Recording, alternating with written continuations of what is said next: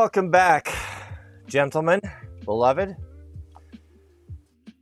Ooh, it's hot. It is hot today. This happens around here where you have, uh, you think winter's coming, or you think winter is coming and the summer is over, and there's one last, last gasp of 100 degree weather or so. And you know, a Pacific Northwest man, he suffers tremendously under that sort of oppressive heat. Didn't do any content up Friday, Saturday, or Sunday. As I mentioned last week, uh, my neighbor and good friend and writing buddy, uh, his son was having, uh, celebrated his bar mitzvah. They're a Jewish family, and we were very much involved with that. So we had, uh, we had really had a wonderful time. 150 or so odd people from all over the world. It was quite interesting. I always uh, very excited to meet people from different places, and these this was the first time I'd ever been around a lot of folks that were Israeli citizens camping on our down here on the campsite.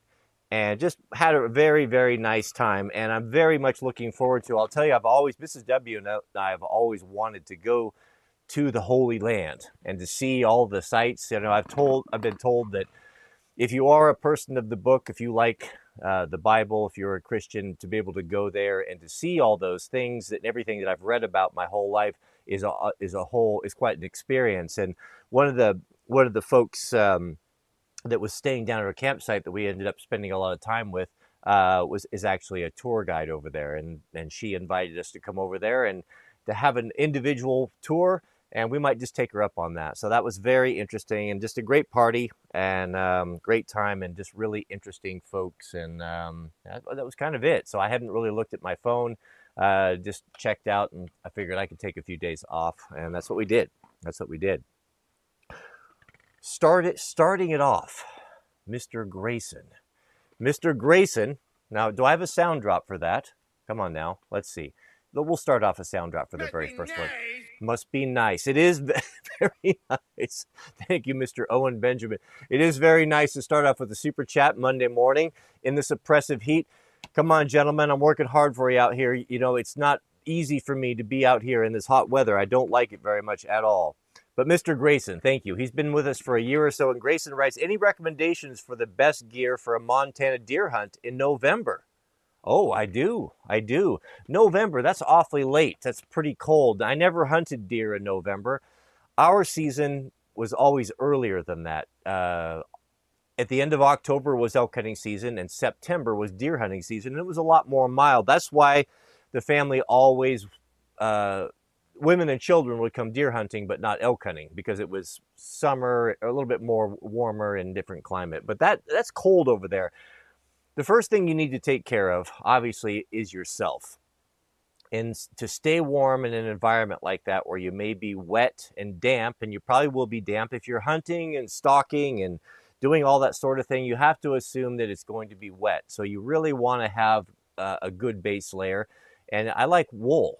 Uh, wool is, is my favorite. Get something from Icebreaker, a heavy duty base layer. Start with that, and layering is your is your friend. Uh, don't wear anything that's cotton. Uh, make sure you have wool, or some people, if you like synthetics, you can wear that. But just make sure that you have uh, something to really keep you warm. And also, if you're going to be hunting, don't make the mistake I did when I was 12. Uh, no nylon or ski type of gear. You want things that are going to be soft so that if you're walking along, you know, you don't have a branch that rubs by and you know how nylon it makes that noise. You want to have that sort, you know, something that's soft. So wool, like a there's just no substitute for like a Filson a cruiser jacket. Uh, those are super, super warm. Uh, they're very, very quiet. And what I always did was just have a rain gear or have rain gear or a lightweight rain jacket in your pack that if it gets bad, if it starts raining, that you can hunker down and put that on. But you don't necessarily want to hunt with that. Have a good hat, uh, good gloves. Uh, wool is always your friend when it comes to hunting. And make sure you have good boots and get them broke in before you go. If you're not a person that's hunted a lot, you're going to want to have a good pair of hunting boots, something in that time, Gore-Tex, so they're going to be waterproof, and because you, are going to be in the snow, you're going to be in the snow, and it gets everything super wet. So once you have that established and, and a good pack, you're going to have to deal. You know, I don't know if you're going by yourself or if you're going with an outfitter. if you're going by yourself, you really don't need to have anything more than just your own personal items. After your clothing's taken care of, uh, I would have a good pair of field glasses, binoculars, uh, something like a Leupold and about a 10 power or so with a good harness system uh, that you can keep them right here on your chest. You don't want to you want to be able to get on them quickly and use them. You'll be using them all the time, especially in that country. So having a good type of uh, a two-point harness that holds them securely, so they're not bouncing and flopping around, because you, you sometimes you have to run. I've had uh, you know missed a shot and had to run you know the run of your life to, to get up ahead to get in position for a second shot, and you don't want to have have stuff hanging off you and flopping. So your pack needs to be well considered. Your binoculars need to be well considered and of course your rifle. Uh, you know, whatever. There's there's a lot of options there. Usually something lightweight that you don't have to worry about. Uh, synthetic stock is always going to be better than a wood stock. It's going to be lighter. It's going to be more accurate. It's less likely to be uh, affected by humidity, etc., etc. You know, we know these things. A good 10 power scope. Granddad always hunted with a four power scope. never needed anything more to that. But for us, I think the industry standard is about a three to nine is a, is a really great scope option. And make sure you have really good scope caps. Scope caps are important. Butler Creek or something to that effect. Granddad always insisted on that for making sure that if it's raining or snowing, you don't have fogging problems. You don't have a bunch of um, snow and pine needles and rain, you know, obscuring your optic. That's very, very important. And train with them, know how to use them. And also, one last thing that we always did is take a, a handful of uh, those little tiny balloons, little the little tiny ones, and put a balloon over the barrel of your rifle. When you're running and falling and hunting, if you stuff a bunch of dirt or snow inside of the barrel, you know you'll split that barrel, and that can be a huge problem. So we always either tape it up or what we did is just put a balloon over the end of it and that will keep uh, everything out of it and just keep your bore clean and um, you know that's kind of some of the things that come to mind uh, that we always did. You know, of course, if you're going to be doing your going yourself and setting up your own camp, you know, I don't have time to get into all of that, but um, you know, that's a whole nother video uh, or video series on itself. But that should get you going. Should get you going. We have a member message from a chronic and ironic. Shout out to you, Chronic. Chronic writes, just hiked Mount Sopris and swam in the lakes on it. I'm assuming that that's cold. Never felt more alive when I watched the sunrise over the horizon this morning. Yeah, it's it's pretty amazing. I'll tell you that um, we extended. We had, I told you, we had a large group of people from all over the place, and of course, conversation turned to, "Oh, you guys get in that cold river?" Well, we do, and we extended the invitation, and we had uh, a total of two people take us up on it, and they only did it one time. so there were a lot of promises uh, in the evening. Oh yeah, I'll be there. What time? Yeah, I'll be there. And the war band, we, we I would see them coming down uh, the road, and we would look over yonder, and we saw no one coming to join us on our Cold River dips, and uh, we went in alone, except for one time uh, in which, well, that's not true. My sister is the first woman to go in, and she did it one time as well, and she didn't complain. So shout out to her. Shout out to Corinne. And shout out to you, Chronic. Good for you. That sounds cold. I don't know where you were at. We have a super chat or live chat from Stevie J. Tent Studio. Yeah, I guess we it, it is turning into a tent studio. I'm telling you, man, it's so funny how you acquire stuff, right? When I set this up, the, the tent up, I thought, okay, I'm going to be very deliberate only things that are going to go in the tent are things that are appropriate for the series, right? Appropriate for the uh, the original series, just like the tent was when I as I grew up with my grandfather on elk hunting tents. But I'll tell you, the video editing is taking over here. I've got tripods and I've got cables and I've got EcoFlow battery backups. And now I'm going to be bringing some solar panels down here because we're off grid here. It's quickly, quickly filling up and getting out of hand. And clothing uh, and blacksmithing supplies. Um, I might need a second tent. You know, I do have a second tent. I have granddad, the old tent that we used to sleep in. It's an old green one maybe what I should do, and it doesn't have a frame. So we never had a frame in the tents growing up. We we built the frames on site uh, out of uh, lodgepole. uh, and um, that old tent doesn't have it. And maybe I will put that one up here to the next to beside us, and I can have that for more of a storage tent, and I can keep all of my tools and gear and supplies out of there, and I can show you guys how to put up a tent uh, without a frame. You don't need a frame. All, I could take this canvas right here uh, and a and a saw, like a silky saw, and a hatchet, and have this thing up in in three or four hours uh, by myself with a helper, probably an hour and a half uh, just by using what you have on, on scene. So you don't have to pack a big heavy frame. We never did when we went horseback. You know, sometimes we would pack deep in for elk hunting and you just couldn't take the weight because the frame is even heavier than the canvas. The canvas you can throw in a bag, it's not too bad. And then when you get there, you build your frame, you know, your cross section frame with uh, four logs, a big ridge pole, and you can do it. You can do it well. So maybe I'll have to do that because I'm running out of space here. I'm running out of space. Thank you, brother. We have a super chat from the Amish Potato. Shout out to you, Amish. Amish writes, and six month member. Let's not let us not forget that. Amish writes, I took the first 38 degree deep freeze plunge last week, four minutes. It won't be the last.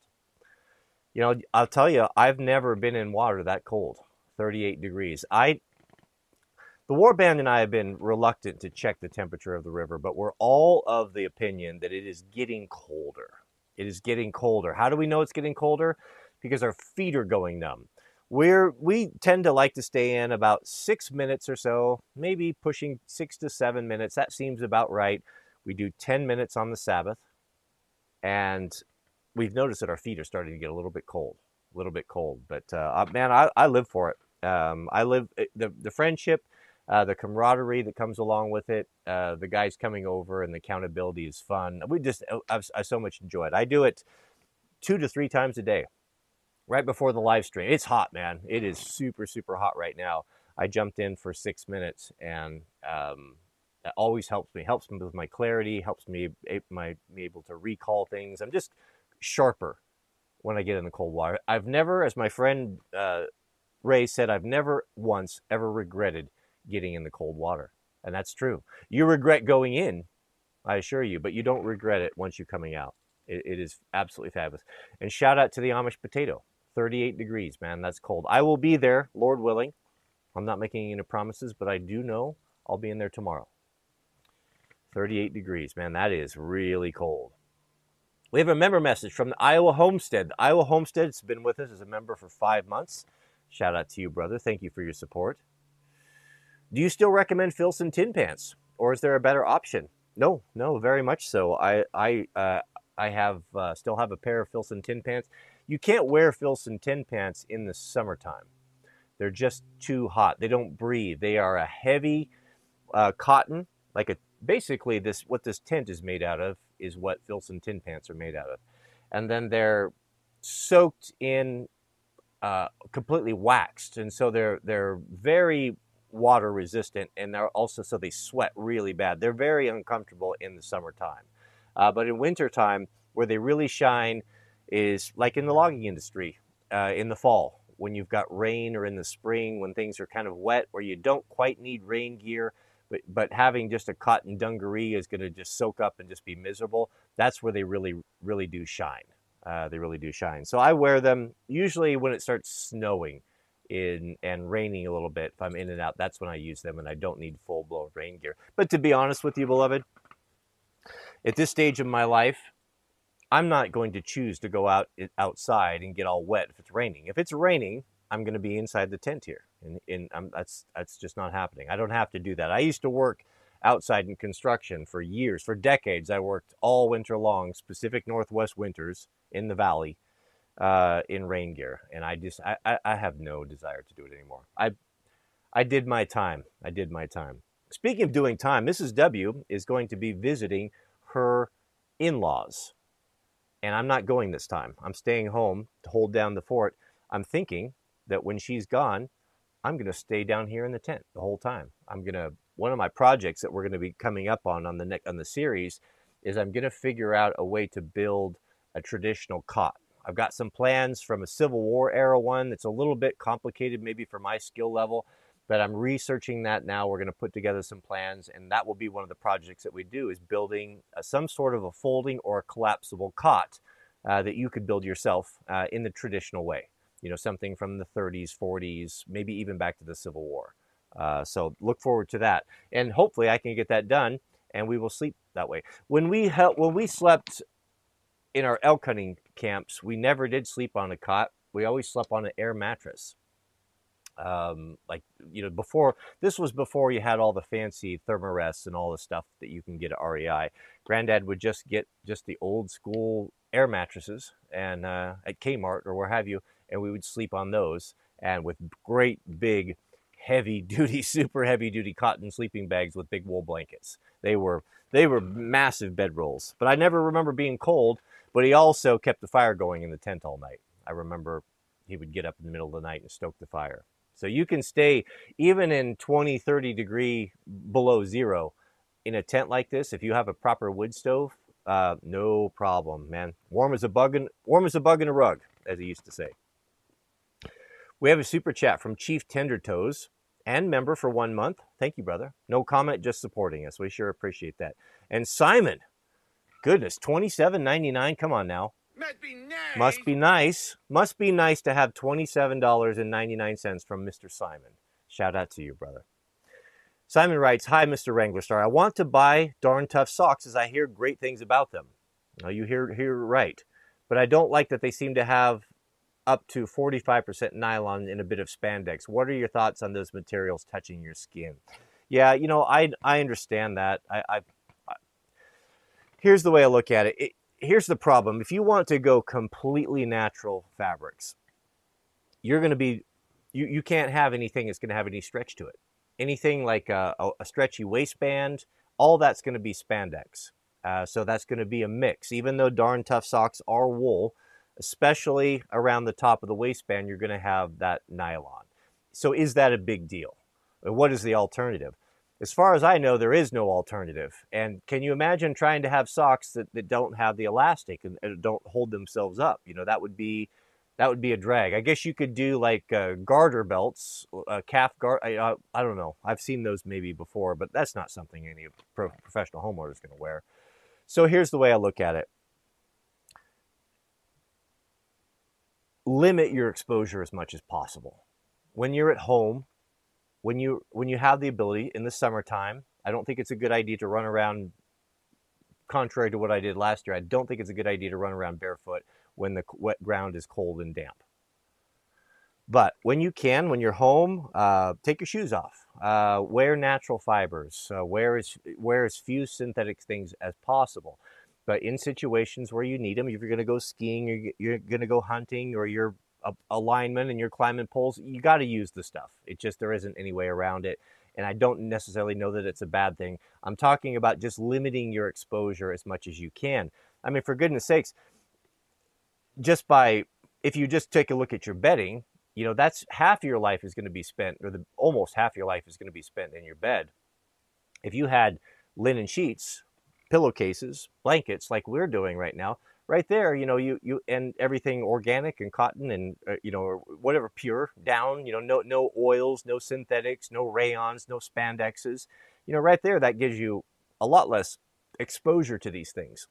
So if and when you need to wear winter socks, cold weather gear, um, I wouldn't sweat it. I, will do it as well. I have a whole drawer full of darn, tucks, darn tough socks I think that they make probably some of the finest socks I've ever worn. Mrs. W is of the opinion that they're the very best. Um, just, it, it, I wouldn't worry about it. I wouldn't worry about it. Get yourself a pair. They're a good company and they have a great warranty. I have, I don't know that I've ever warranted one of their socks. I've never had a problem with them. I've never, they just, they are just darn tough, darn tough. Great company, great company. But just everything within reason, beloved. It's like diet. You know, I wouldn't fault a guy. I mean, just yesterday, we don't try not to have sugar in the house. We don't try not to eat processed foods. Uh, we try to eat clean and treat eat healthy as much as possible. Things that are organic, things that are local, things from our garden. But I'm not going to be dogmatic about it. I'm not going to be one of those people that makes everyone uncomfortable if they offer you a cupcake at a birthday party. you know, we had we went to eat with um, our friend, our Israeli new Israeli friends that were staying out here, and we took them out. We went out to pizza, and uh, the sweet loaf and I shared a, a, root beer float. You know, everything within reason. Now, am I going to have a root beer float every day? No, of course not. But every once in a while, it's fine. It's about limiting to your exposure and just do the best you can. Mr. Chronic and Ironic, we have a super chat and one month member. Welcome, brother to get people acclimated to the river, neoprene. You know what? Maybe. Um, I just I don't know. I, I, don't I don't think so. I think you just need to man up and stop being such a wuss and just get in there and just do it. Just do it. Now, with that being said, no, we've been discussing this. We actually discussed this morning, the warband and I, when we were in the water, about what's going to happen when it gets really cold when the river now is in 32 33 31 degrees um, is there are we going to have to, to are we going to have to wear gloves neoprene gloves or maybe even neoprene booties and we said well it might be a safety issue i mean if you're if the rocks are all covered with ice and you're trying to slip down in there and you know it's kind of perilous getting in the river it's uh, it's not like getting in the swimming pool or a freezer uh, and the water will be high, you know, will it be a good idea to maybe to go with neoprene booties? Now, I don't know that that's going against the spirit of anything. It's just a safety issue, as Mr. Bryan put it, to keep from tearing up your feet on the ice. So we may consider that. Uh, gloves, maybe. Hands, boy, we all suffer with our hands. That's the hardest part.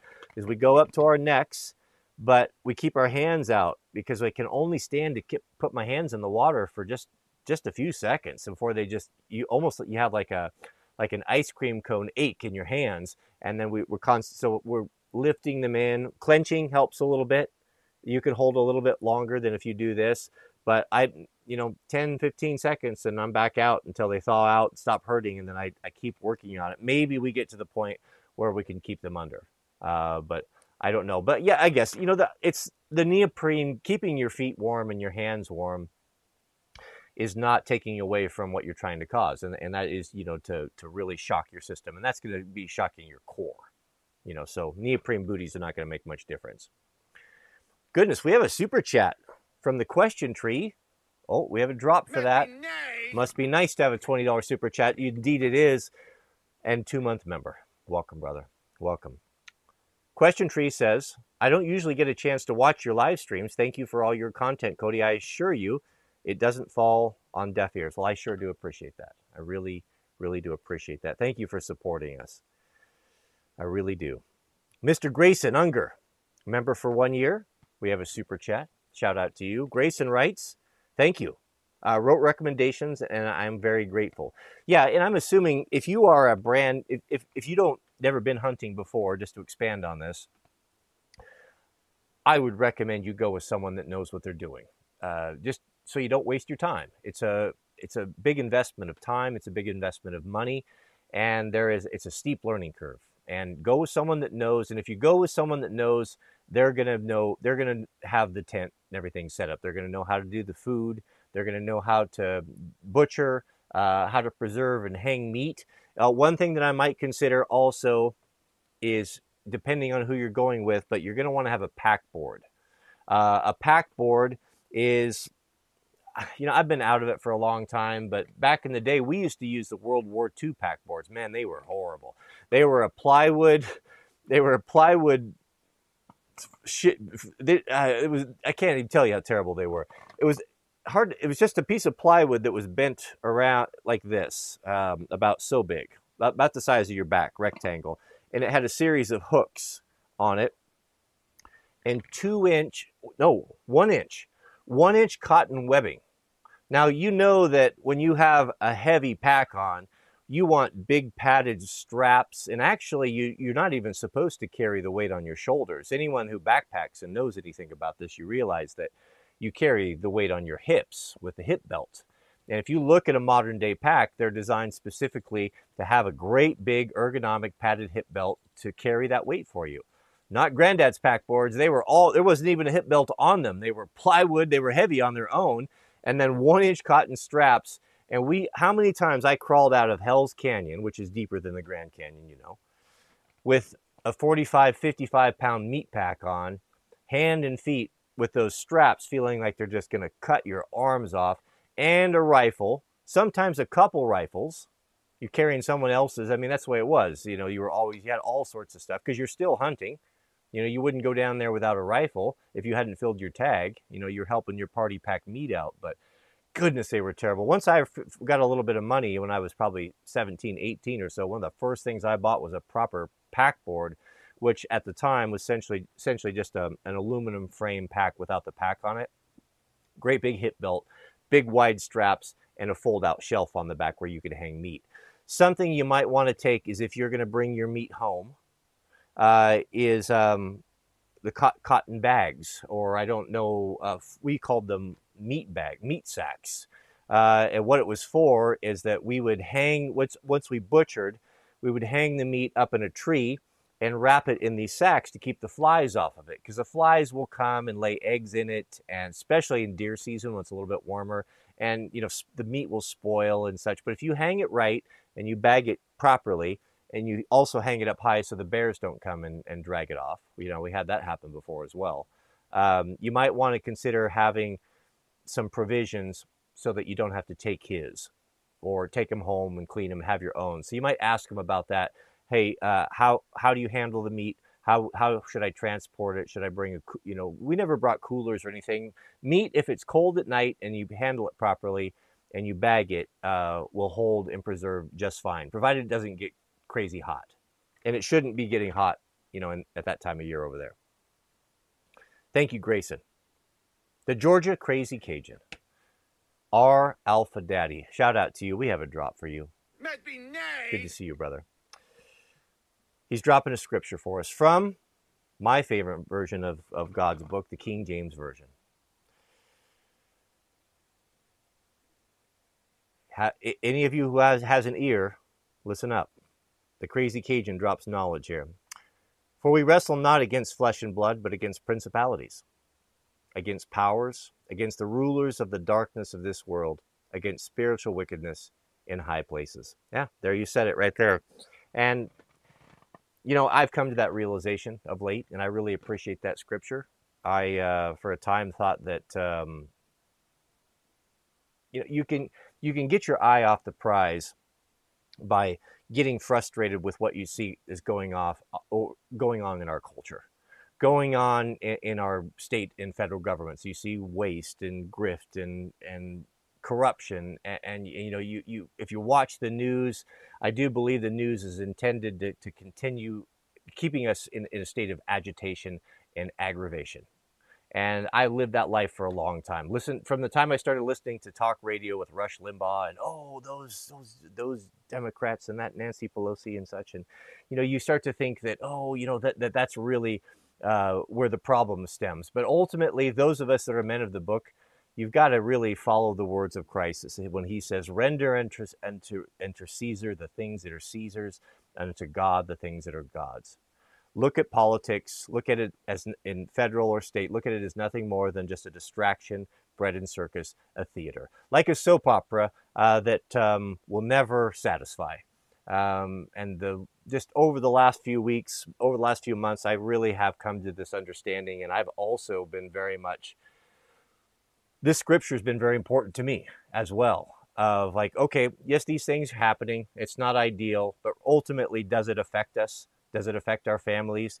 Maybe in policy in some way or another but is it worth constantly suffering and, and being angry about and talking about nonstop how long have we been talking about this how long have the, conter- the conservatives been complaining about the democrats and vice versa and what are they conserved and what have they accomplished you know nothing and we're still talking about it, right?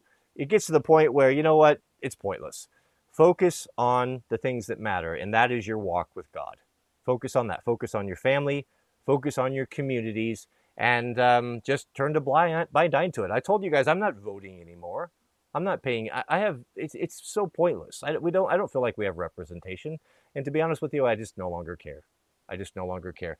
I can't control it. I can't change it. I certainly don't want to go over there and try to be involved in it and get wrapped up in that sewer. It's just, I, I just don't care. I just don't care. What I do care about, my local politics. Be involved in that. school boards, maybe elections for your local sheriff, maybe even some state policies, you know, but inside, anything outside of that, I'm not going to spend any time worrying about it. I just I just don't care. For we wrestle not against flesh and blood, but against principalities, against powers, against rulers of the darkness of this world, against spiritual wickedness in high places. Yeah, our battle is not against the Republicans or the Democrats. Our battle is against is a spiritual battle, just like the crazy Cajun said here. And don't let anything else distract you from that. There are, there are forces and things going on behind the veil that we cannot see, not always. Sometimes we can. It's not very nice when you do see them, in my experience. But we have an advocate with the Holy Spirit that will protect us and guide us as to what decisions to make. And that's where our battle is. Our battle is maintaining our heart, our pureness of heart, and doing our best to keep the commandments of God to the best of our abilities. And when we can't or when we fall down, we have an advocate with Jesus Christ who compensates for us. I'm not saying sin and be presumptuous. Don't presume that you can go and do something or break God's law and that you're going to be covered by the blood of Jesus Christ. Yes, the blood will cover you, but let us not do it willingly.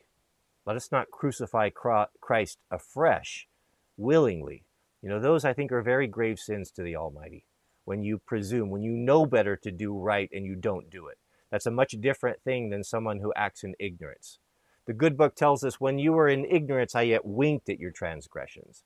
Meaning I turned he turns a blind eye even. It's not that he's excusing them, but he also understands that maybe you didn't know any better. Now you know. When you know and then you go back, the good book tells us it's like a dog that returns to its vomit.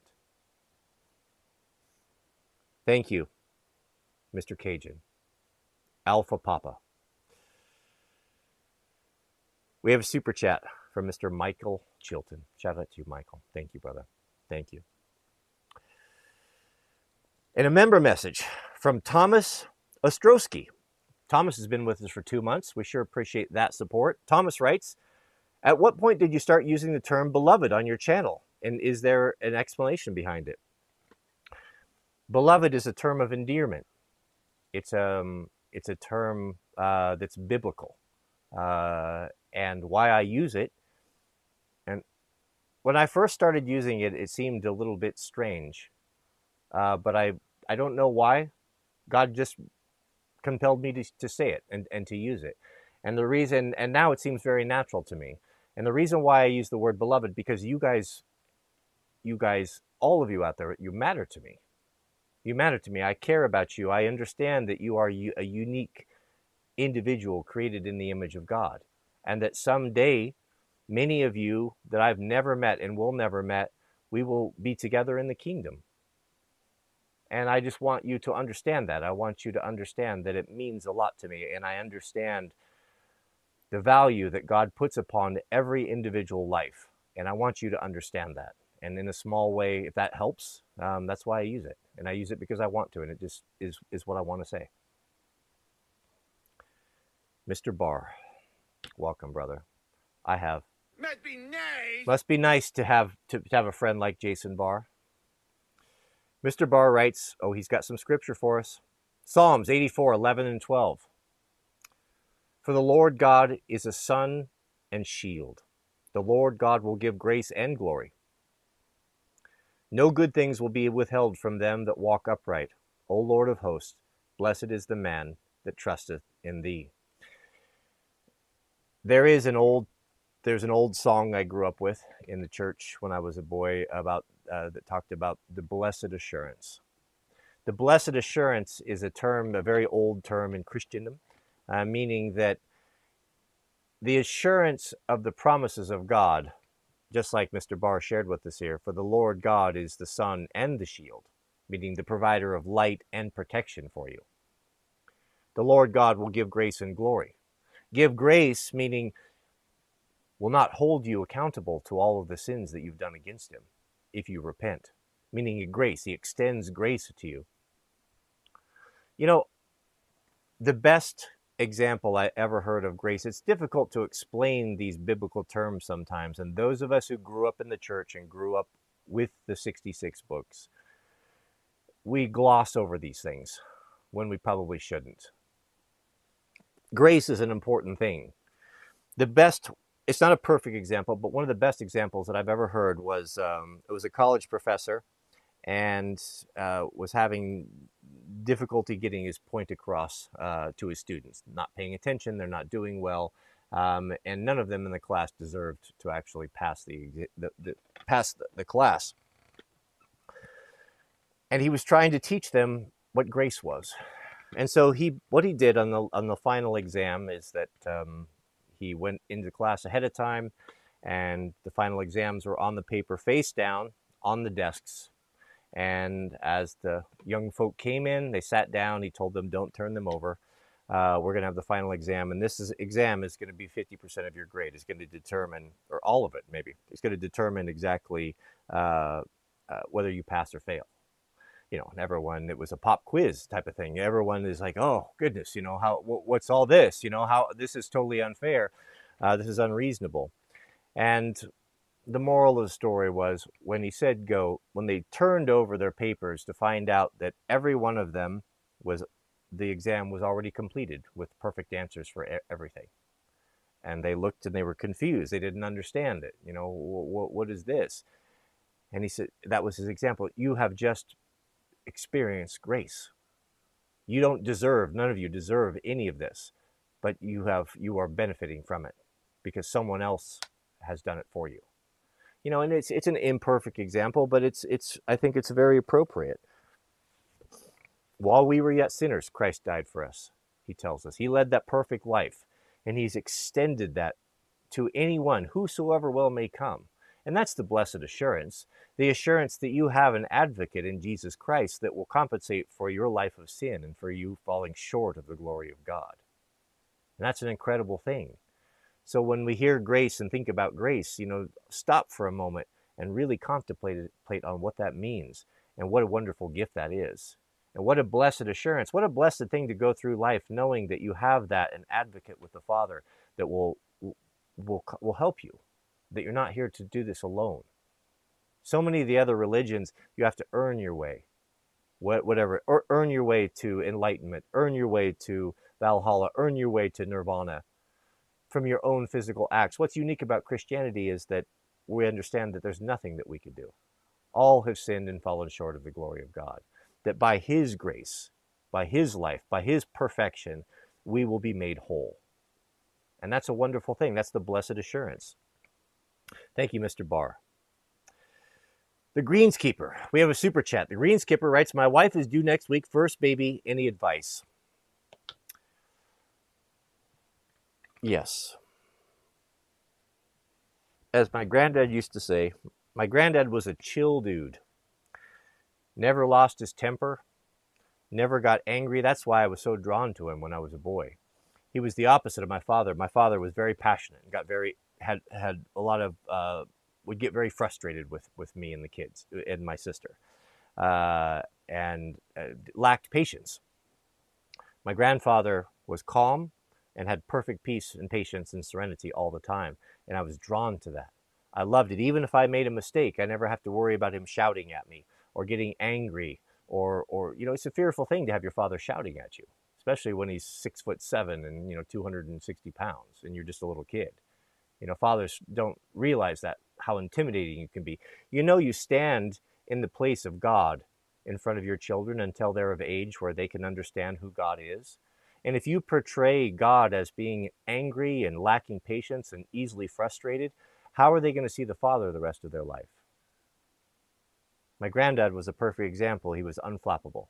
He was calm. That's why I was drawn to him because I, I never had to worry about making a mistake or getting yelled at.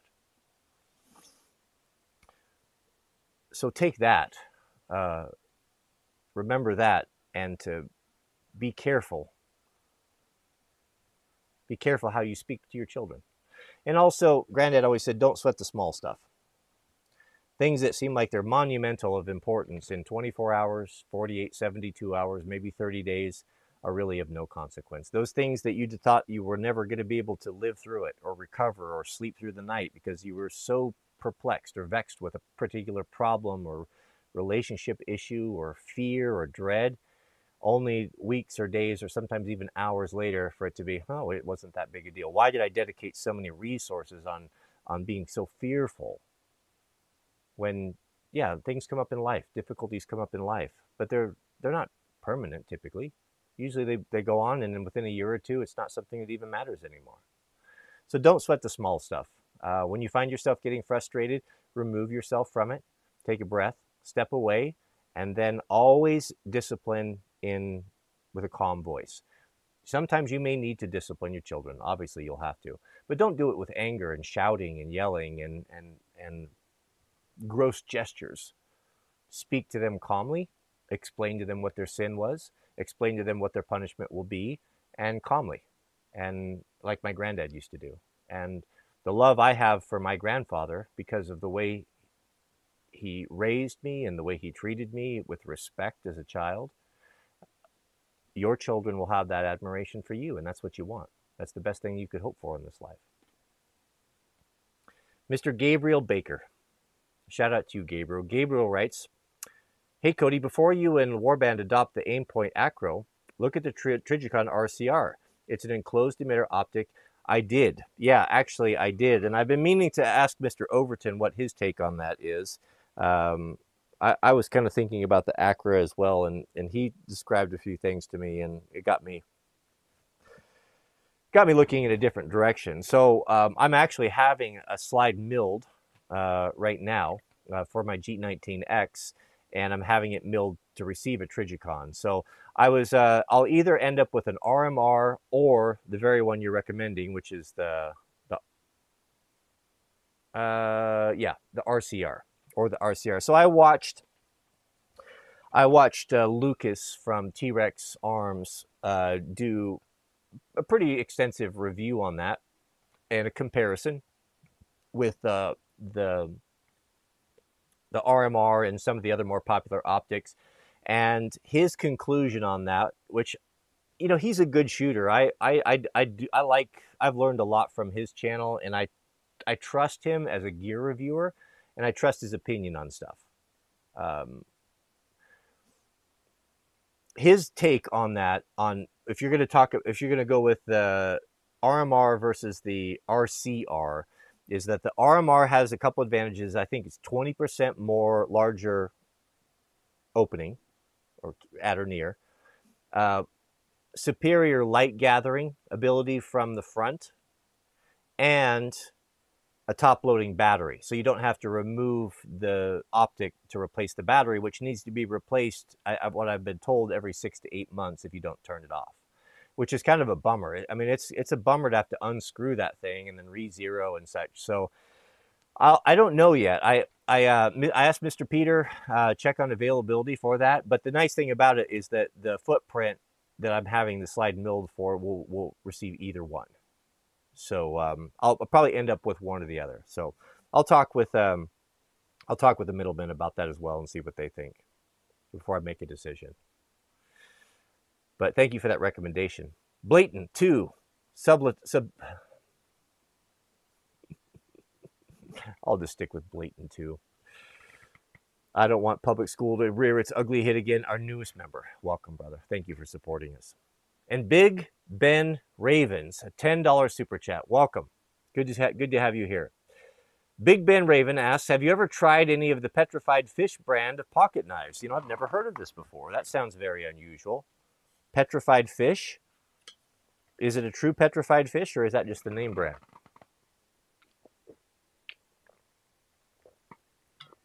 Goodness. I'm sweating like a whore in church. It is hot in here. I have one, and it seems to be a very affordable, very affordable and well built. Oh, I've got a picture right here. Man, shout out to the middleman for making it happen. Would you guys like to see it? Oh, it's a very handsome knife. Oh, and a great price too. There you go. It's a little bit dark in there. Sorry about that. It's like the uh, stream is a little bit glitchy there today. No, I haven't. Um, I would I do have some concerns, though. Um, I understand that there's no such thing as a free lunch. And I also understand that well, maybe I don't understand. I think I understand that Damascus steel is um, kind of an expensive and time consuming process to do it properly. So I would wonder how you're able to do a Damascus steel blade um, for that price point. But it is very handsome, and I like the wood handles. I'll have to look more into that. It looks nice. Looks nice. The price seems a little bit too good to be true, though. Mr. Kaysen McClung. Shout out to you, Kaysen. Welcome. Good to have you back. Kaysen's been with us for six months as a supporting member. Thank you, brother. Loving your bushcraft videos. As a native Florida man, I must play devil's advocate. Well, let us proceed. You always talk about how to stay warm in the tent, but how would you stay cool in the hell that is Florida? Well, you leave. You do what I do, and you you uh, beat feet and you leave. Yeah, I spent a year there. I, I got to experience the whole, uh, all the, the the two seasons, hot and unbearably hot. Man, I don't know. Uh, I, I don't know. I guess you'd have to have a live by a water source that you can constantly stay wet. Uh, get yourself a giant swamp cooler. Uh, I don't know. I've never seen a tent with a swamp cooler in it or how that works. But I do know. I will tell you that. So this morning I made the um, the black. I put a blacksmith video up today. Uh, the next episode in the tent series. And in the past, I used to have uh, a dedicated office in my house. The house, we have air conditioning in our house. And uh, I would come out here and sweat and suffer, uh, make content, and I would go in there and edit for a couple hours. And it was quite nice in the dark. Well, you know what? The, the way I, the way I, I've started to look at things is like I, I don't, I don't want to, I, I want to be able to, to handle the environment. I, you know, that's why I'm toughing it up, making my feet tougher by going without shoes. That's why I'm getting in the cold river and overcoming that fear that I had. And I did I, I'm going to just stay out here. If it's hot, I'm going to be out here. If it's cold, I'm going to be out here. I don't need to be getting soft and lazy inside an air conditioned house.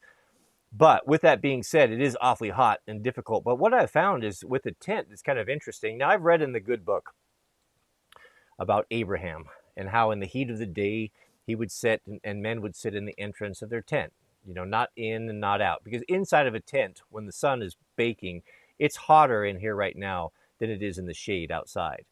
But if you can sit close to the entrance, it seems to be almost uh, like a passive breeze. Maybe it's the pressure, it's the temperature differential between inside and outside, but there seems to be like a, a draft or a breeze that just helps to keep you a little bit cool. I can feel it on the back of my neck right now even though the wind is not coming from the north.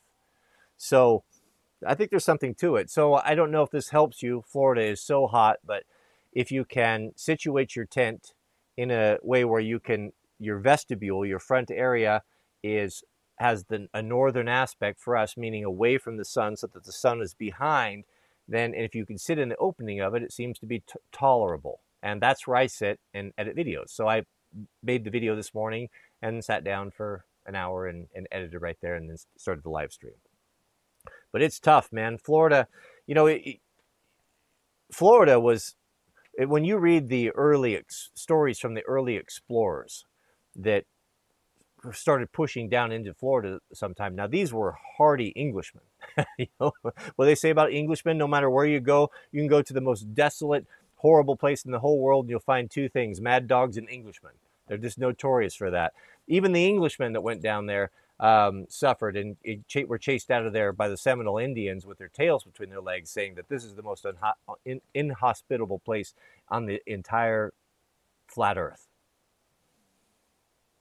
But the white man went in there, drained the swamps, built the canal systems, invented air conditioning, and now people can handle it. But if you had to go down there, if you had to live and survive in southern Florida in the summertime without uh, mosquito control, bug control, gator control, uh, drained swamps, and air conditioning, uh, you would not, I don't know that you could survive it. I don't think you could survive it. It is a very austere environment when you take away those things. We have a member message from Alex Chavarin Six month member. Welcome, brother. Alex writes, How did you come up with your channel name? I've always wondered, is there a story behind it? Yeah, kind of. So, uh, my, my uh, original channel was Wrangler Barn. And then uh, Mrs. W and I decided we shut that channel down and then uh, made a decision to start up and make videos again when we started doing our off grid place. The place that we bought, our off grid property, was right at the base of uh, uh Star Mountain. And I had the Wrangler because I was doing Wrangler, Jeep Wrangler parts. And it was nothing more than I just put them together. I was trying to come up with a name sitting at my computer when I started uploading the off grid videos and doing the timber framing. And I just put Wrangler Star. Wrangler for the, the, my business and Star for the mountain that we the base of the mountain that we lived on. That's where it came from. Thank you, brother. Member message from Noah Cloud. Noah's been with us for six months. Welcome back, brother. Hey, Mr. W, have you tried the Sweat Lodge? No, we have not tried the Sweat Lodge, but Mr. Brian has. Uh, he's a member of our war band and he uh, was telling me how how they did it was they took um, some vine maple, which is a very small, bendable, pliable, sweet. Uh, what would you call it? A stick when they're green. Bend them into a dome, several of them, tie them together, build a fire, throw some great big lava rocks in there, get those things burning hot, and then um, bring them into the, and then put the put the thing over the rocks, throw a couple wool blankets on, and that was how they did it, and that was pretty good. So I I wouldn't mind trying it, but it sounds like a lot of I don't know. It's something that a guy could do every day unless you had a, a lot of time. Um, you know, that sounds like just the preparation for it would take an hour or two just to get it hot. But I have not done it. I have not liked saunas in the past, but the more I read, the more I'm convinced that uh, saunas could have a great health benefit. And how nice would it be come January, February if we decide to continue to get in the river? Goodness, it's hot. Uh, to have a sauna to retreat to. Whew. This is this is hard on me, this heat, gentlemen. Goodness. I'm suffering out here. Mrs. W came. You got to be careful with women. You know, they have the best of intentions, but they will make you soft. They will definitely make you soft. She comes down, and, and I, I'm not faulting her, whatever.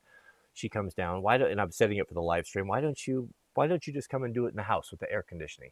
And she tempted me. I'm like, woman, we're trying to we're trying to be hard out here. We got men out suffering, working in the heat, doing real work. And if I can't handle doing a live stream, on a hot day, then what good am I? You know, when Uriah, Uriah, Uriah the Hittite, David's one of David's most trusted and loyal friends, King David from the Old Testament. When David recalled him from the battle for a report, he came and David got him drunk. They feasted. And at the end of the day, the night, he bid Uriah take my take your leave. Go back to your home. You know you've been out with your men sleeping in the tent sleeping on the ground. Go back to your home for a couple nights. Enjoy your woman. Take your ease lay in your mattress.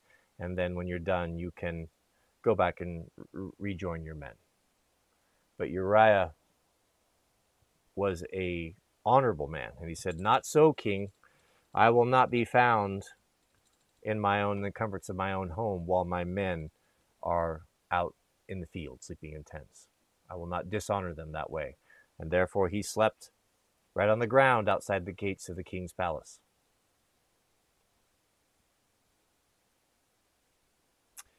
Mr. Simon. We have a super chat from Mr. Simon. Shout out to you. Simon writes, Thank you for your thoughts on the socks. I agree about everything within reason. Yeah. Don't sweat it. Just as you're and you know not, not everyone's going to have the finances you know you may come to the knowledge that you know maybe i don't want to be wearing as many synthetic clothing maybe i want to have things that are going to be cotton wool linen leather uh, not everyone has the resources to throw everything out and start over so do it over time do it over time a lot of these things you're going to find at um, at thrift stores. Look for things that are linen and 100% linen, cotton, uh, wool, and start working them into your wardrobe. And then in a few years, you can get rid of all that, all those poisonous, all that poisonous clothing. Mr. Overton. Must be nice. Must be nice to have a moderator like Mr. Overton. Mr. Overton writes, I've got a must be nice to share. Manufacturers take me seriously enough to contact me directly when I call something garbage. You know you're you know you're on the right path when you do that. Yep. I've I've had that experience a few times. I you know, there was a little bit of a learning curve and maybe a little bit of maturity. Even so, I still can't fathom it, the reach that we have here. Back when we had all had little channels, and we were watching and Fancy and looking at gear, doing gear reviews, and talking back and forth. You know, you could you could trash something. You could trash a particular product that wasn't good or something that let you down, and you know there wasn't really any consequences, anything like that. You never thought about it, but you get to the point where you start trashing stuff, and then immediately uh, you're getting calls from the manufacturer like, "What can I do? Uh, what do you want? Uh, how can I make you happy?" Right? So that that definitely happens, and and that's what Mr. Overton is, is starting to experience. Yeah, it carries a lot of weight. You know, this is a powerful medium. I'll tell you. That's why we that's why we like it, beloved. We like it because, you know, I I've always kept integrity with my gear reviews. I've done gear reviews. I've done you know things like that. Uh, I've even featured products that I've been paid to feature. We've worked with EcoFlow. You know, we've done paid videos for them with, with SimpliSafe and, and, and several other different companies, Yanmar and such, right? But all of these, even, even those which are rare, but even those are products that I use daily. I use, I have EcoFlow right here. That's what I, how I run the tent with. And, and I like these products and I like my SimpliSafe and I like having my cameras connected and be able to keep an eye on places when I'm away from home. These are products that I use. And the products that I choose to feature, whether it be pocket knives or axes or hatches, these are the things that I like. Many of these things I used before there was even YouTube. And so you can tell when someone's genuine. And so these reviews carry a tremendous amount of weight because they're genuine and they're real. They're not, you know, you have to be careful, but I think most of us can tell. You can tell when someone's shilling and when someone is genuinely um, like something. I think most of us are sophisticated enough to figure that out. But I do like this that part of it. I love like being able to get together and to watch uh, a guy do a knife review on something from someone that I trust because I know that that I, if I buy it, I'm probably going to be satisfied with it. And manufacturers understand this as well, or they should. If they don't, they're going to be dinosaurs. That it doesn't make any sense to put money into traditional print media and such. You'd be better off working with uh, with um, uh, YouTubers. Uh, you'd be better off getting involved in forums and and listening to what your end users are saying, uh, so that you can improve your products and you can give them what they want. There's a lot of companies that do it really well. Ironheart does it that way. The clothing company that I like. They have they post the, their the Ironheart forum, the Ironheart Army, right on their website and they are very interactive and they listen and they, they make products available from what the, the community wants. And that's a, that's a pretty cool thing. Yeah, if they were smart, a lot of these, if they were smart, they would choose guys like Overton that has a really good skill set and knowledge of the product, and they would uh, uh, run stuff by him before they went to market. They would have him talk with their, you mean, have him talk with their engineers you know, a lot of these guys, they're not out there shooting. They, they haven't been in the military. They're, they're not living and breathing this stuff like some of our guys are. And uh, um, we could save them lots of trouble. There, there's a lot of products that come to market that if they were to consult me, I would be able, I can see it instantly. Hey, why did you do this? This is terrible. Uh, the shape of a handle, a selection of tool steel, um, a cheap sheath. You know, I see companies that make beautiful axes, beautiful tools that are just heirloom and then we'll cheap out make a plastic sheath on it. You know, what's the what do you feel like when you get that when you throw down $200 for a nice tool and it shows up with a cheap Chinese made sheath that's an afterthought. Everything matters. Every single thing from the label to the packaging, the details matter. The details matter. Young Gun 995. Shout out to you, brother. Thank you for the super chat. Young Gun says, My first son was born today. Congratulations. That is a monumental Monumental day. Thank the Lord. Happy and healthy. Thoughts I'd share with thought I'd share with the group. Yeah, it is. You never know. You know, childbirth is not. I understand this more than most people because growing up in a Christian cult where we were forbidden to have or seek medical attention,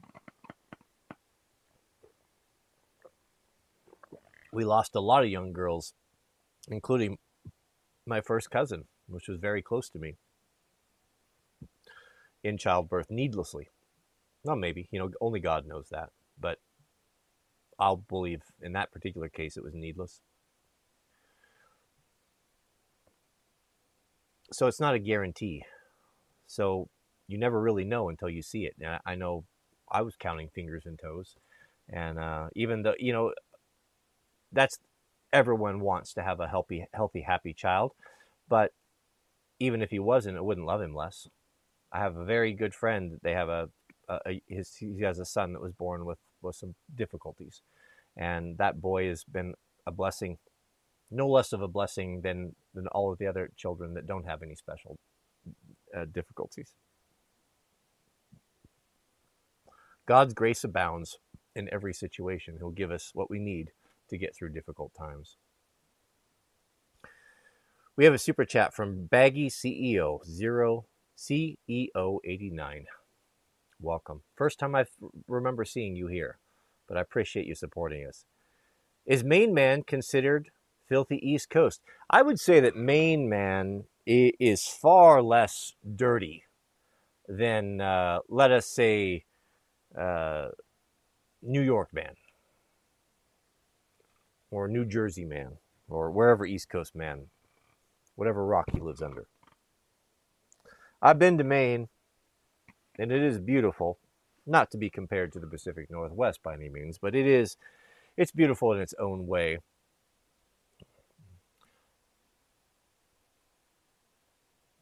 That's a good question. Is Maine man considered to be a filthy East Coast man? My initial thought on that is no. New England, is New England East Coast. Now, I always lump in New England man with East Coast. I have a, I've had a tendency to do that, but if I if, if I were in um, if I were to be completely honest, I certainly don't have the same contempt for New England man that I do for East Coast man. So I'm going to have to say no. However, I'm watching you.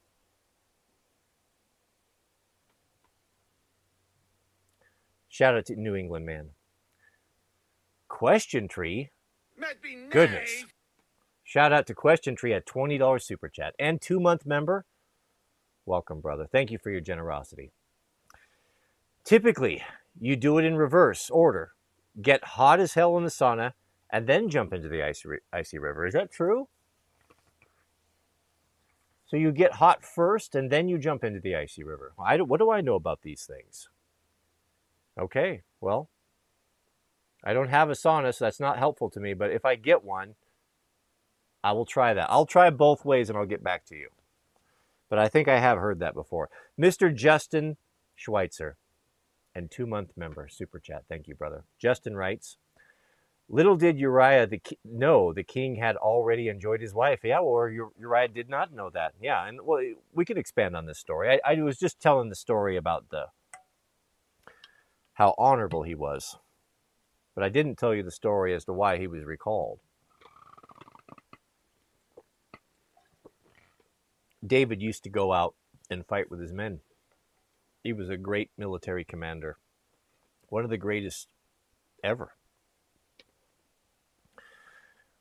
When he would come in after victories, the women would sing songs of praise for him.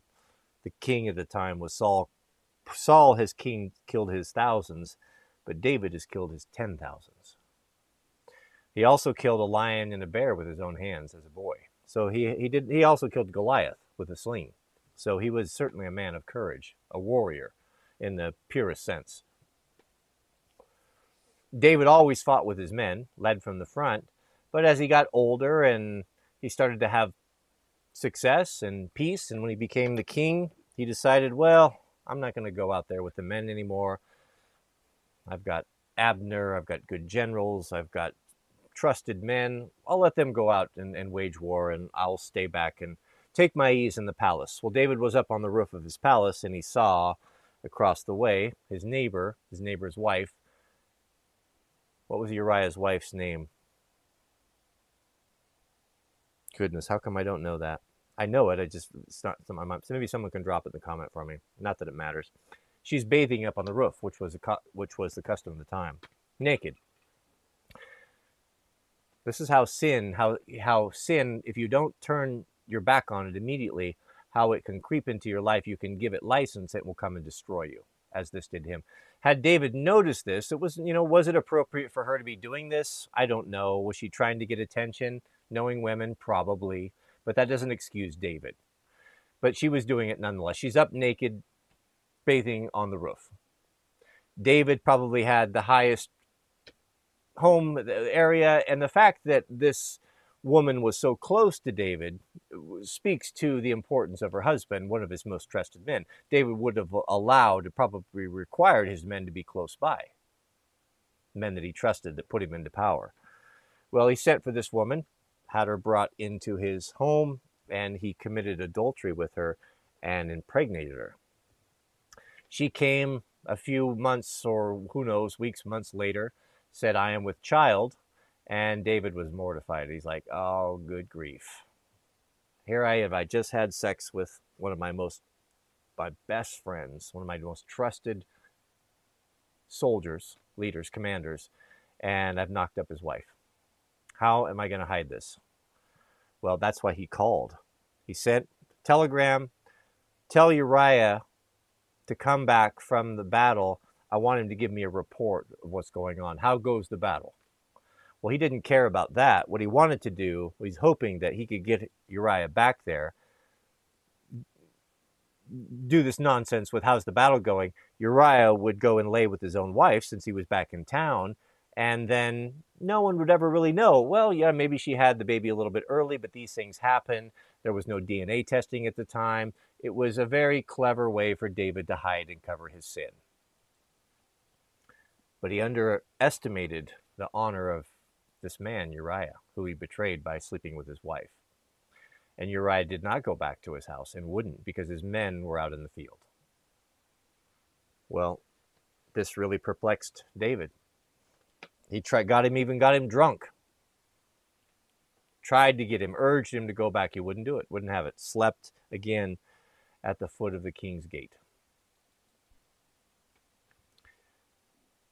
What David did next, and this is is such a this is the way that it goes. Once you start lying and you start sinning, you end up having to lie more to cover the lies that you made.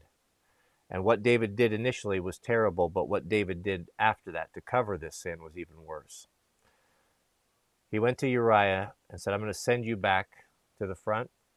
Here's a letter. I want you to give this. I believe that the commander at the time was Abner. I want you to give it to him. Uh, it's sealed. You know, it, he wasn't for him to read. He wouldn't have read it anyway. We know his character.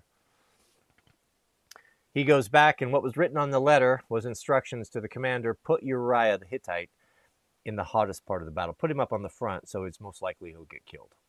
Because I don't want to have to deal with this. Maybe he knew or was expecting that Uriah may even try to kill him once he found out what he had done to his woman.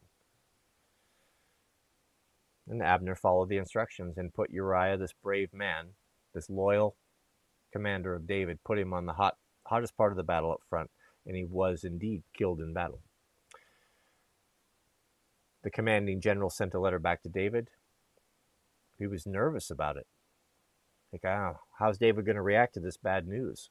that this trusted man, one of his best friends, has been killed in battle. Is he going to blame me for it? He was reluctant to do it. He thought it might end well poorly for him. David was the king. David's surprise response somewhat surprised him. And basically said, I'm paraphrasing, ah, oh, don't trouble yourself. The Lord giveth, the Lord taketh away. These things happen in battle. It's not your fault.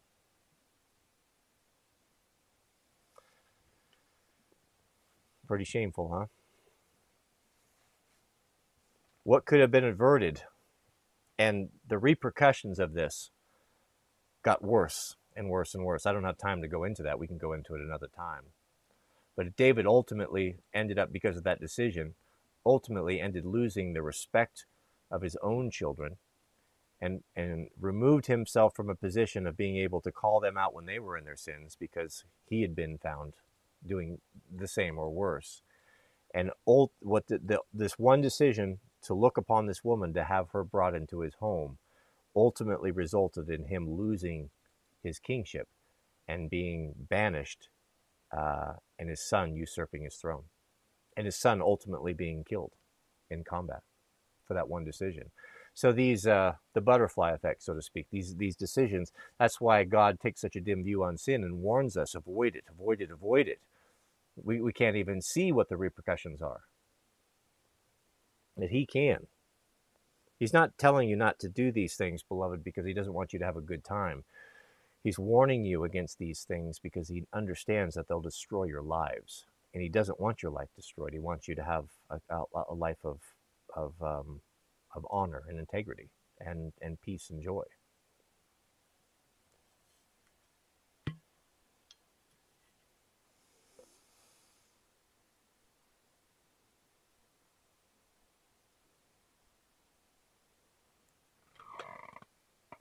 Mm. Goodness, it is hot, gentlemen. Getting hot. I'm about to go jump in the water. Mr. Ben Holt, super chat and six month member. Thank you, brother. Thank you for your support. And Mr. Kaysen McClung. Kaysen, thank you, brother. Kaysen writes Mercy is not given giving someone something they deserve. Punishment. Grace is given giving is read. We're gonna start over here. Mercy is not giving someone something they deserve punishment. Grace is giving someone something they don't deserve, a blessing in spite of what they've done. Exactly. Exactly. Very well put. Very succinct. Obviously, a man of the book, and a man of, of, of knowledge and renown.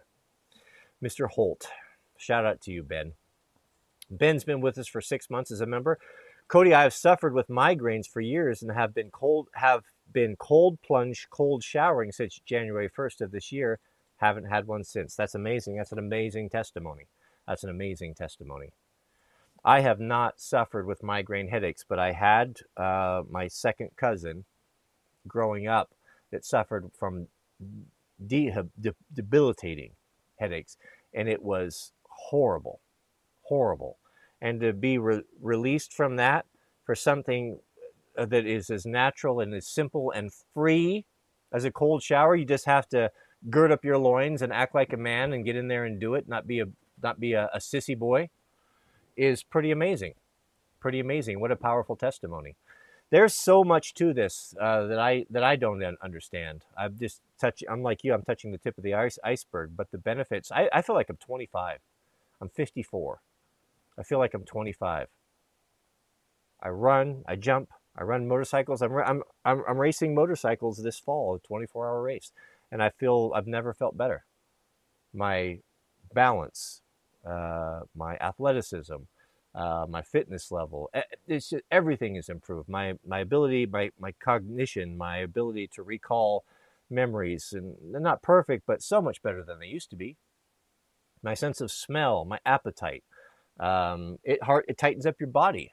You know, I'm not going to say it's going to be replacing the gym, but it definitely hardens you up and it speeds up your metabolism. I think it'll help you lose weight. Consult your physician, of course.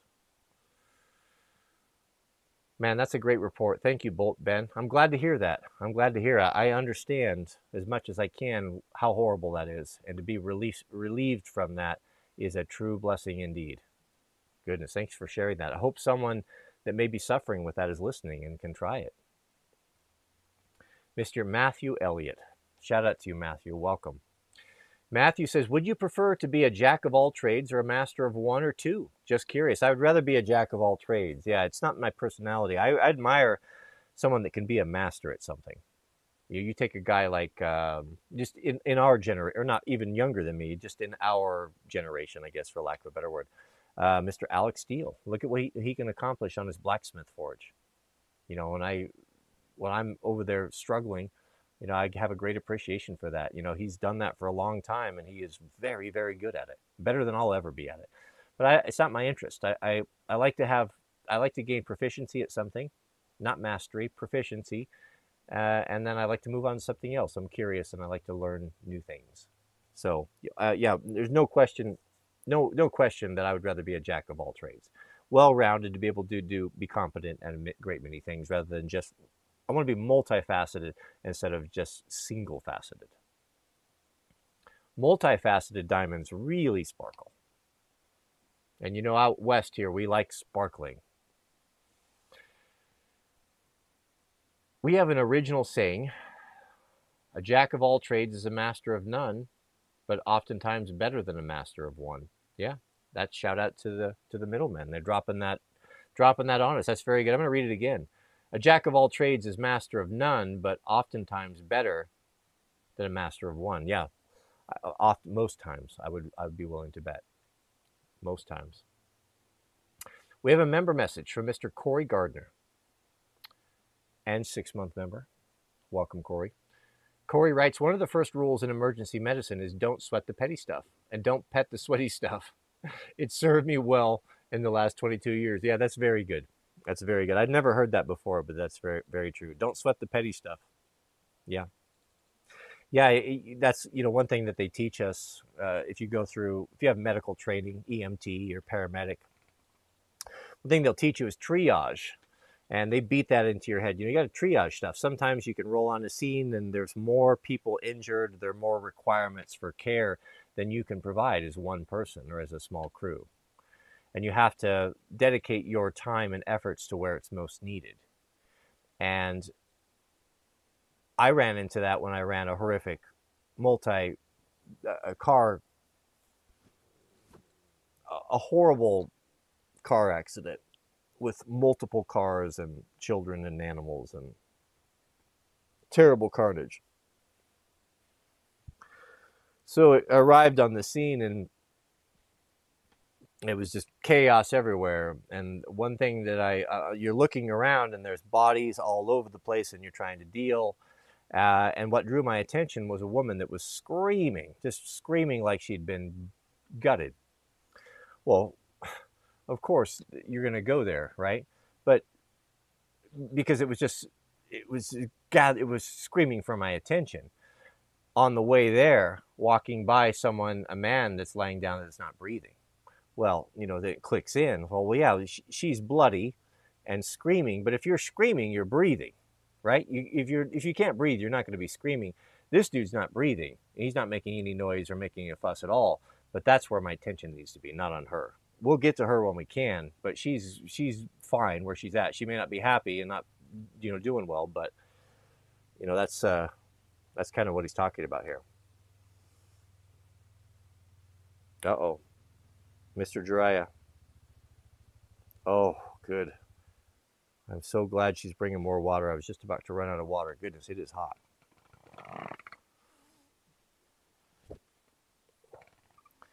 Oh, my love.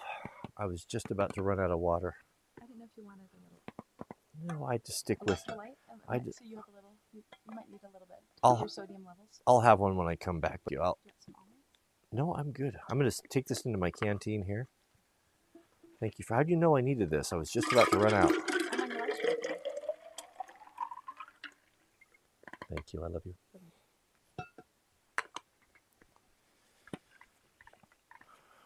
Oh, if everyone could have a TradCon like that.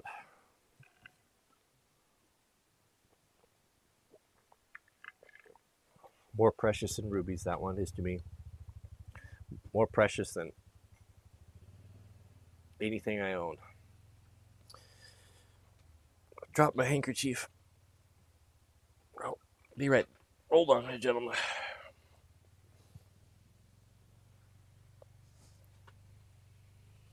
I do. Oh, I do suffer in this heat. Where were we? What were we talking about here? Mr. John Colwart. Shout out to you, John. Welcome. John has been with us for six months. Very generous super chat indeed. Thank you, brother. John writes, stay hydrated out there. There, thanks for the wise words in these live streams. The timing is impeccable. God bless. You know, I'll tell you, it's true. It's true for me as well. I'll tell you, sometimes, whether it be the, the crazy Cajun or Mr. Jason Barr or Overton or many other the men drop that when they drop these scriptures in, it is so timely. It's timely. It's something you know. I, I am preaching to you guys about them, but it, but I preach to myself. This is for all of us here. We all we sit at a round table. There isn't a head or a foot. We're all in the same boat here. Some of us are maybe a, a rung or two higher on the on the ladder up to the to the kingdom, but we're all on the ladder. And when the ladder is pulled up, we'll all be there together. You know, God is not a respecter of persons. But these scriptures that these men drop in uh, are so timely. Uh, they're appropriate to the conversation, or they turn or change or steer the conversation into a direction that someone needs to hear, or that will open up an opportunity for a story, or for an anecdote, or for a verse, or for an encouragement. This is how the Spirit moves, beloved. God moves His Spirit on all of us, on not only me, but upon these other men to contribute to this. This is the body of Christ right here in this live stream. It's how it works. So don't be surprised if you receive instruction, you receive uh, edification or encouragement or support or just the courage to get through a difficult time from this live stream and don't give me credit for it for any any wisdom. This is something that god is doing working through these other men as well. This is the body. This is how it works. This is why we need one another. So don't be surprised if this happens. I am uh, it, it happens all the time. Every day every time we do the live stream it gets better and better and i see the spirit of god moving here and this is a good thing that we're doing. Mr overton has got a comment Shout out to you, Mr. Overton, who writes Manufacturer, what can we do to make you happy? Me, you had your chance. Admit your product is trash and or remove the duty re- the, the duty ready advertisement tags. And I'm not going I'm not going far in this game. Yeah, yeah, yeah. But yeah, you're not going to go. You may not go far uh, with that particular company, but you will have great esteem uh, in this community, uh, and you will have your your honor and your integrity, uh, and it will come out in the end. Anyone that has been just a complete shill on on YouTube or on social media that's been a shill for products has long since been chased out and is gone and not here making videos to this day. Not to say that there aren't some still here, but there, it's a short lived, it's a flash in the pan. Your integrity will bring more business. Companies that don't want to shill and lie and be fraud fraudulent will see that you didn't compromise and they'll want and then they'll contact you. And those are the companies that you want to work with companies like john at soe right? You know john is going to send you he's going to send something and, and he's going to he's not going to need to tell you anything. The, the, the thing speaks for itself right and even if you did find a flaw or something do you think that he would try to hide it? No, he'd make a correction. He wants to know. He would probably be appreciative. You know, that's the type of companies that will that that, that get it and will come to you. And those are the type of companies that you want to work with anyway, that we all want to work with. So it's just when you have, uh, I, I, you know, out them. You can out them here if you want. If you're dealing with a manufacturer that is behaving that way, you know, can we buy you off? Can we bribe? Let everyone know, you know, and we can uh, know what's going on over there. But also, if they want to come correct and say, hey, we were on the wrong path, uh, we'll make this right, we're going to change this, we're going to stop doing something that's dishonest, then, you know, I'm all for giving them a second chance as well, if they're doing their best. Yeah, I won't go far in this game. That may look like that way. A lot of people think that. I know you don't think that, but um, but but you will. Actually, that's the actually the recipe for success is to call a spade a spade. Mr. J.F. Farmer, and one year member. We have a super chat. Thank you, brother. Shout out to J. Farmer. Did I say J.F. Farmer? J. Farmer. Why is over this Overton so special? What skills does he have? Well,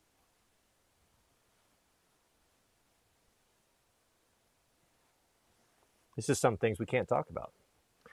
I can tell you this you want him on your side, you don't want him as your enemy. And he wields great power in the comment section. So if you want to be here and be part of the stream, then he's the gatekeeper. The chemist is in the house. Good to see you, brother. We missed your smiling face.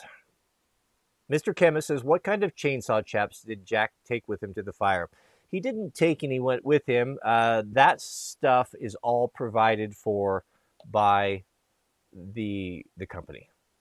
So the only thing that the boys had to provide, my son Jack, if you're wanting to know what we're talking about, just turned 18 and is out in Montana fighting wildland fire on a Type 2 hand crew, contract crew. The only thing that they were required to take is their uh, was their personal items, uh, their red bag items, um, tent, sleeping bag, toiletries, socks, boots, undergarments, t-shirts, and underwear, and um, that's it. Everything else provided: line gear, medical stuff, chainsaw, safety, PPE, helmets, uh, greens and yellows, all that stuff, goggles, all that stuff, all provided, which is customary, provided by uh, the the company. So uh, I don't know what he's using. I, I have I haven't talked to him. I talked to him um, Friday evening. We had a nice long conversation. I'll I'll tell you. I'll tell you. Can I, can I tell you a funny story? I, I have to think about this. I don't want to. I no, I'm not going to tell. I'm not going to do it. I'm not going to do it until. Um, goodness, what do you? I, I I really want to share it. No, I can't. I can't. I told. I, I ended up. Well, you know, I made some. I can just tell you this. I made some videos. Um, of course, I've been talking. I've been proud of him. I've been making videos. Uh, you know, Jack is going out on fire. I just talked about it, right? And, and, he's going to Montana. I didn't say what fire he was on. You know, thinking that I was sly. Well, he he, he called me up and um, says like, "Thanks, Dad, for for doxing me." And I said, I said, I didn't dox you, Jack. What are you talking about? He's like, he's like, dude, all he goes, all these guys that I'm with watch these video, watch your videos, right? Of course, you know, and they're giving me a hard time about this, right? Like, oh, I'm sorry, Jack. I'm sorry. I said, I won't, I won't talk about, I won't talk about this anymore. I'll, the next fire you go on, I'll just, I'll, I'll just keep my mouth shut. Won't say anything about it. Well, he's like, ah, it's all right. You know, he wasn't mad. He's like, it's, it's all right. So he says, uh, so I said, "Who you working with?" He's like, "Well, because I really like because a couple Hispanic guys I, have been working with. Um, you know, they're the hard, hardest workers." And he was telling me how their build their hand crew is getting a good reputation on the fire because they're they're working so hard. They're getting more done than some of the other guys. And you know, of course, of course, I'm going to say all that. But uh, so I was very proud of him, and um,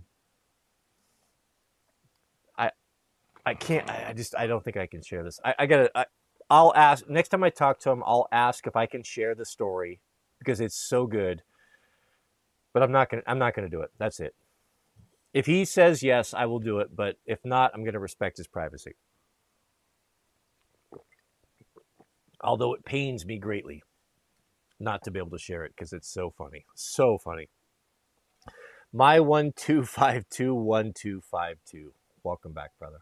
Great to see you. A $10 super chat. He has been with us for six months, two to three. In the last days, perilous times shall come. 2 Timothy 3.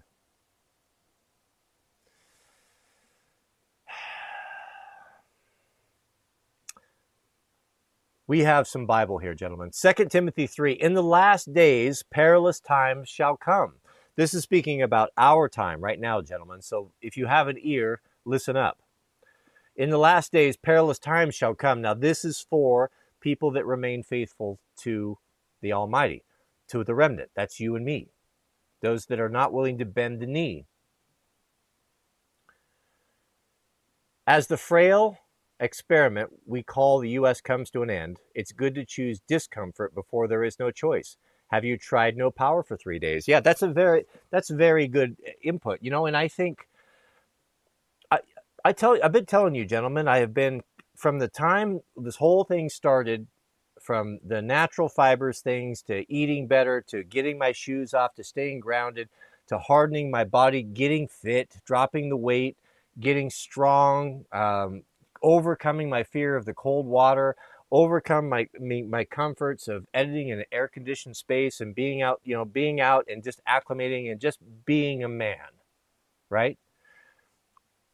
I wonder if I, I'm I am I don't wonder I'm convinced that God has moved is moving many of us into this uh, for very well for this maybe for this reason right here that we know Second Timothy Second Timothy three in the last days perilous times shall come as for, as as yes we know that god's people will be persecuted in the end times. We know that we may have to flee our homes in the cities and we may have to live in hard austere environments. We may have to live in in situations that are much less comfortable than we are right now is this god putting us through a basic training in preparation for difficult times or struggles you know uh, you just take one example. If I had to endure cold or cold water for who knows what some strange reason, I may have demurred in the past because it was something that I didn't think I could do. Now I know I can do it. I've been in the river for a half hour. I, have pushed my body uh, further than I have ever in my life in the last year in ways that I didn't think that I was strong enough to endure. And I know that I am now, and now I know it's nothing. So now I know I can do all things through Christ Jesus who strengthens me, not just that not just as an idea, but in reality. I know I can hold my breath for seven minutes now. You know, these things. Is God hardening? Is he training up his army for a persecution? Is he training us up to endure hardship and difficulties? I say yes. I say yes. Why does the army put so much importance on physical fitness? You know, I'm not, it's a very different thing. I'm not, our battle is a spiritual battle. I'm not advocating violence here. We, I've said that since we've been doing these live streams. Our adversary is the spiritual realm. It's not governments or police or who have you, criminals. Yes, we should defend ourselves. If someone comes to try to, to harm our family, we will defend ourselves. We have the means to do that and the resolve. But we're not taking the fight to anyone. Our, our battle is not against other men, our battle is against the adversary which is the spirit, uh, the spirit realm. Mr. Jamie, welcome, brother. Jamie writes, Thank you for what you do, Cody. Always in my prayers. I appreciate that. Do pray for our family. And Kaysen McClung, shout out to you, Kaysen. Kaysen dropped a super chat on us. He's been a member with us for six months. To have a TradCon, how to find one these days? Boy, that's the question, isn't it? That is the question. Question is, can you find a TradCon in the West?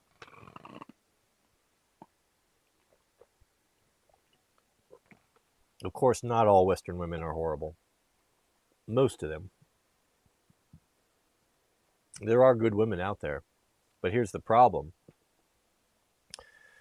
The, the chance of finding one that's genuine that is not going to, to wreck you in the divorce court take your family away from you, have you thrown into a, a cage, is uh, that risk is just so high, so high to take it on.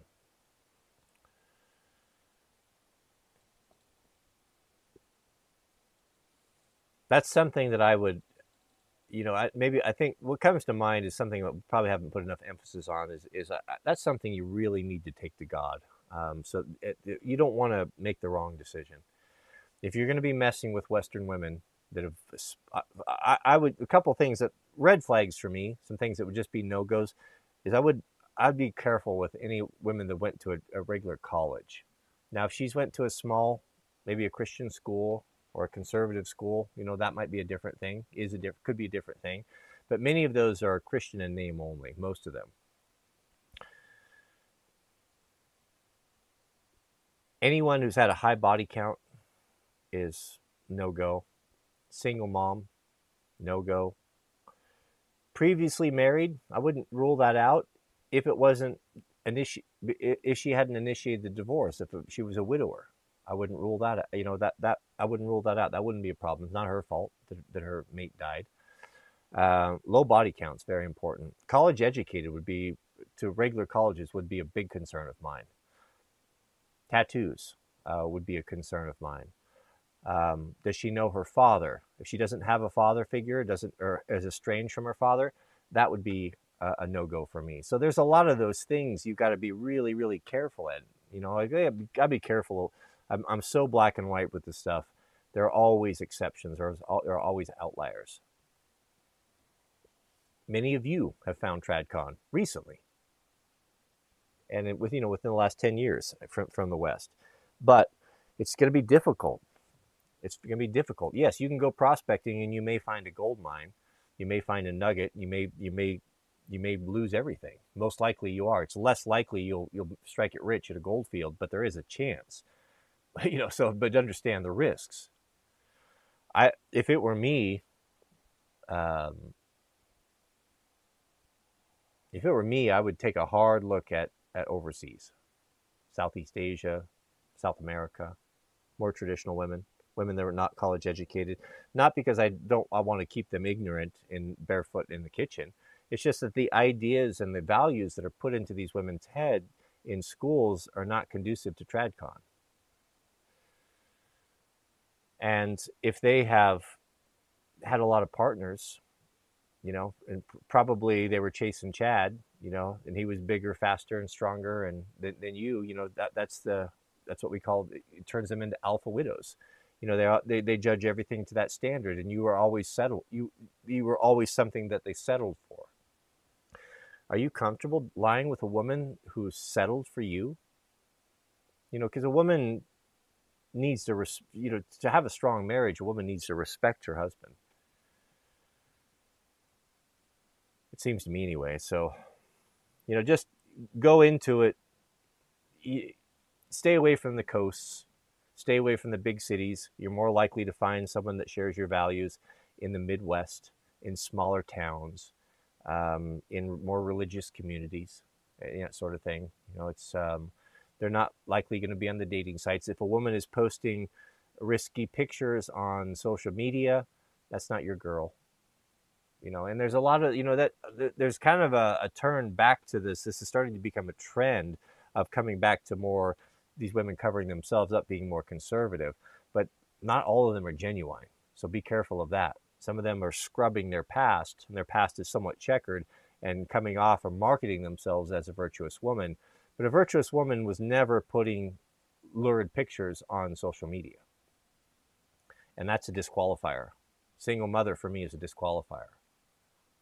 You have this idea, beloved, that women often marry that all women marry for romance and for love you know that's something that's been put in your head from programming and disney etc but many of them it, this is a business transaction and they're trying to get the best deal with the best provider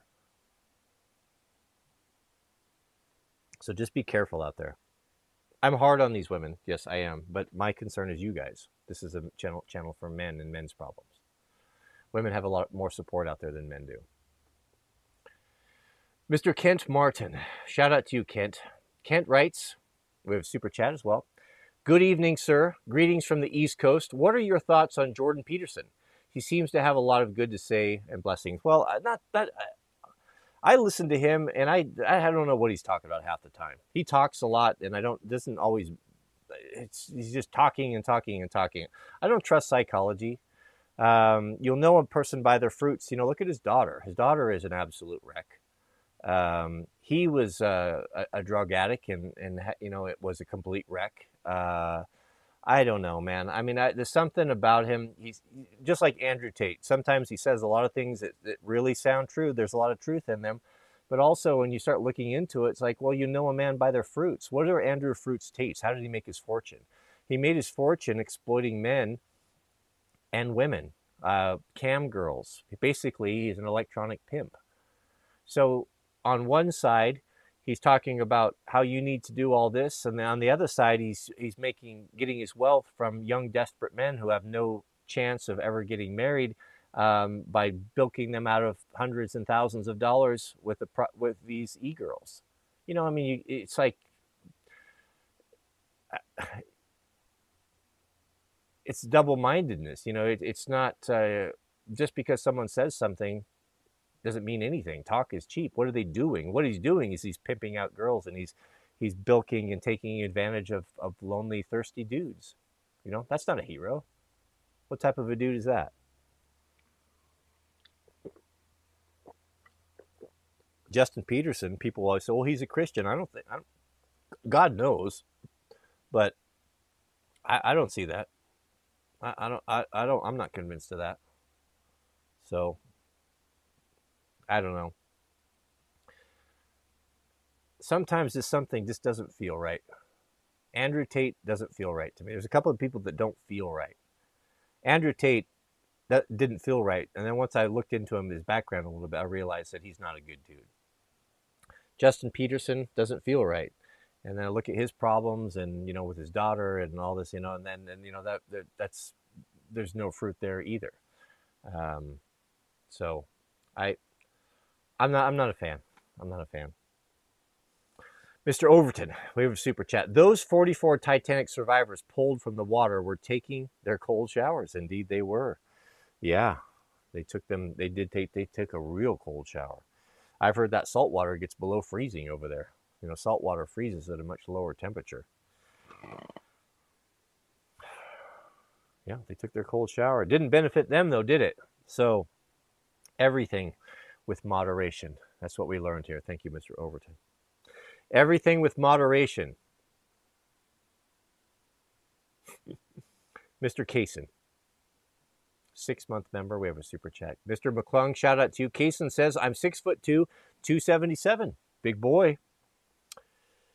Trying to lose weight. Today I've successfully dropped down to one meal a day ribeye, mashed potatoes, Brussels sprouts, and Caesar salad. Rate my Proho. Yeah, I would say that that's very good. You know, that's that's kind of been, you know, I, I I've not had the struggle with weight that some of you have. Um, I, you know, I've I got up, I had to drop, you know, 20, 25 pounds, you know, and and that's kind of the way I look at it. Okay, let's cut down to one meal a day, but let's have something to look forward to. Man, get your grub on. Uh, have steak, potatoes, whatever the things you like. You know, cut out the sweets. You know, just within reason, but don't deprive yourself. You don't have to eat like granola and oatmeal and stuff. Have a proper meal. If you're a big guy, you've got to keep your energy up. You've got to work, but all of us could take a few less calories. Get out, and move a little bit, start walking. You know, walking is really a great way to do it. It's something everyone can do. Uh, get out, go walk for a mile, push it up, get up to three, maybe mix in a little bit of running. Maybe get a, if you like, if you don't like walking or your knees can't handle it, get on a bike. E-bike's are a great way to go too. People think that e-bikes are just for lazy people. That's not true.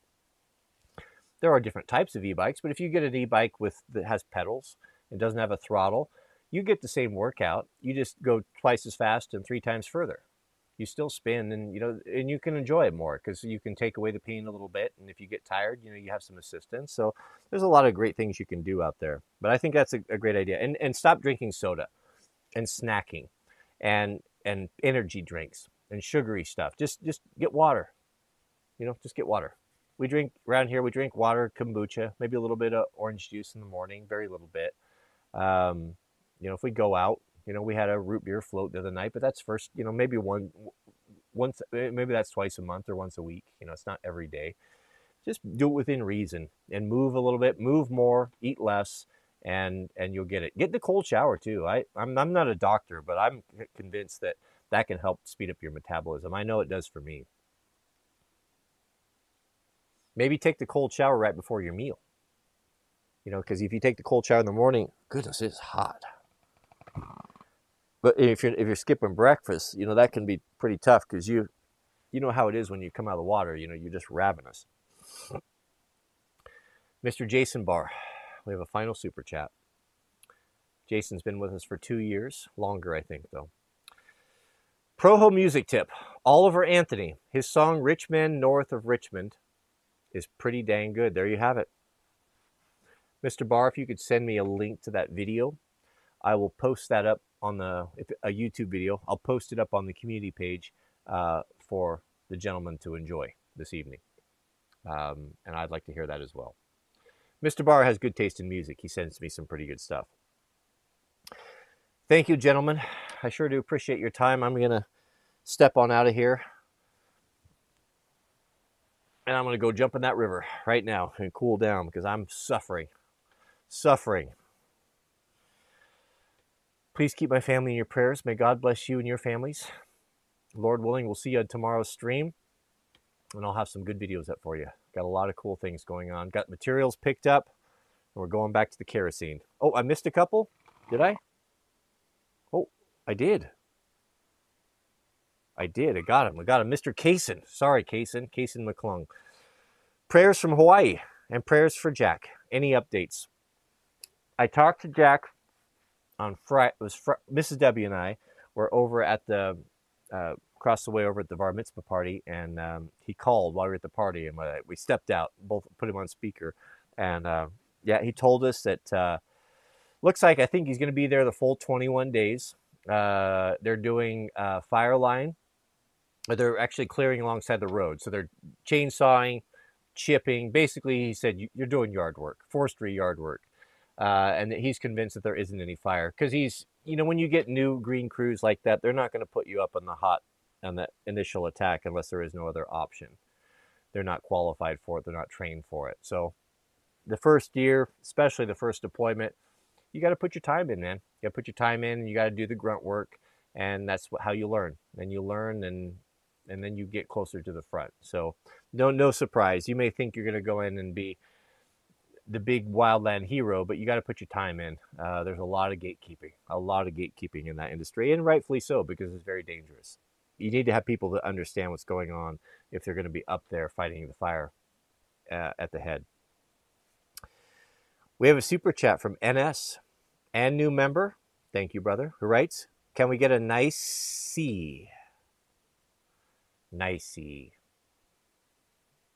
I'm feeling like I didn't do that right. I hope that I, I hope that satisfies you. Nice.